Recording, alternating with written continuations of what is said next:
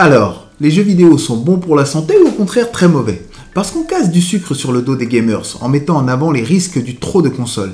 Mais si finalement ils étaient une opportunité incroyable pour le développement? Allez, un petit spoiler, nous allons voir ensemble en quoi les jeux vidéo peuvent être positifs pour vous et comment éviter le côté obscur de la force. Comme ça, la prochaine fois que l'on voudra vous critiquer sur votre temps passé sur une console, vous pourrez dire « Oh, tu n'as pas écouté DocteurDalël.com toi ».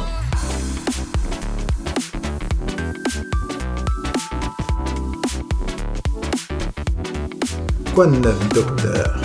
Une émission proposée par le réseau de médecins Docteur Dalël.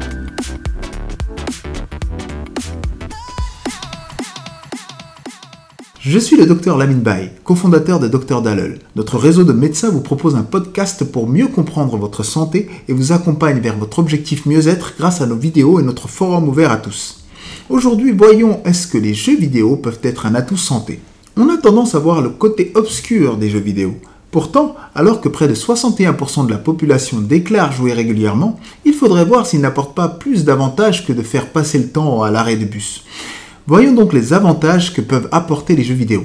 Tout d'abord, les jeux vidéo favorisent l'amélioration des processus cérébraux. En clair, les capacités que développent les gamers dans leur activité, comme la gestion de l'information, la capacité d'adaptation ou le fait de maintenir son attention, peuvent être rapportées dans notre quotidien.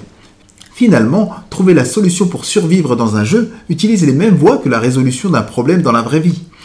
Grâce aux jeux vidéo, on apprend à rechercher différentes alternatives. En un mot, on apprend à s'adapter. Du coup, ils favorisent la créativité. Avec la pratique, on appréhende mieux les mouvements dans l'espace. D'ailleurs, savez-vous que les chirurgiens gamers sont potentiellement meilleurs en chirurgie cœlioscopique et robotique? Concernant les enfants, des chercheurs ont évalué l'évolution de l'intelligence sur 2 ans entre gamers et non-gamers. Il s'avère que ceux qui jouaient aux jeux vidéo avaient des meilleurs résultats sur leurs tests cognitifs. Alors même si cette étude a des limites dans sa construction, ce sont des résultats très intéressants et à contre-courant de ce que certains pensent.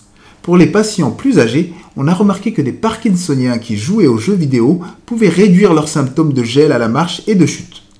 Alors amis gamers, relevez la tête. Vous avez entre vos mains une fantastique machine à développer vos capacités cérébrales. Par contre, attention, il n'y a pas de paradis sur Terre et toute action peut avoir des effets indésirables qu'il faut connaître. Déjà, le temps passé devant un écran amène ces lots de problèmes que nous avons abordés dans notre émission sur la sédentarité.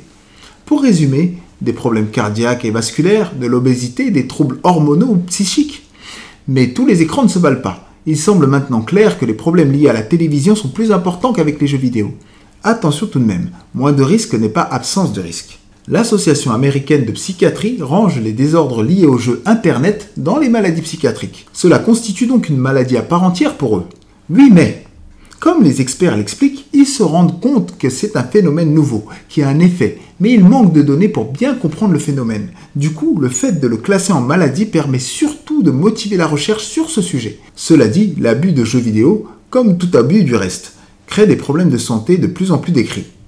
Alors, les jeux vidéo développent le cerveau, mais ils comportent un risque. Et oui, comme tout, ce qui vous sauvera, c'est le juste milieu. Premièrement, jouez, mais en restant vigilant sur le temps passé.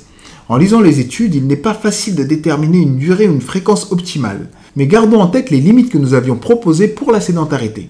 Quoi? Vous n'avez pas écouté cette émission? Vous savez donc quoi faire après notre conclusion. Deuxièmement, recherchez le meilleur des deux mondes. La clé possiblement dans des jeux vidéo actifs. Vous savez, ceux dans lesquels on bouge en jouant. Cela va des petites consoles de salon aux grandes salles dédiées à cette activité. Il a été réalisé des études sur des enfants de 5 à 7 ans où les capacités cognitives augmentaient dans un groupe qui avait ce genre de jeu, plutôt qu'un groupe qui avait une activité physique simple. Alors voilà, le jeu vidéo est une des clés pour être en forme si on connaît les règles de bonne pratique. Merci d'avoir écouté cet épisode. N'hésitez pas à laisser votre commentaire et vos étoiles sur votre application préférée et posez vos questions sur le forum de santé de notre site internet.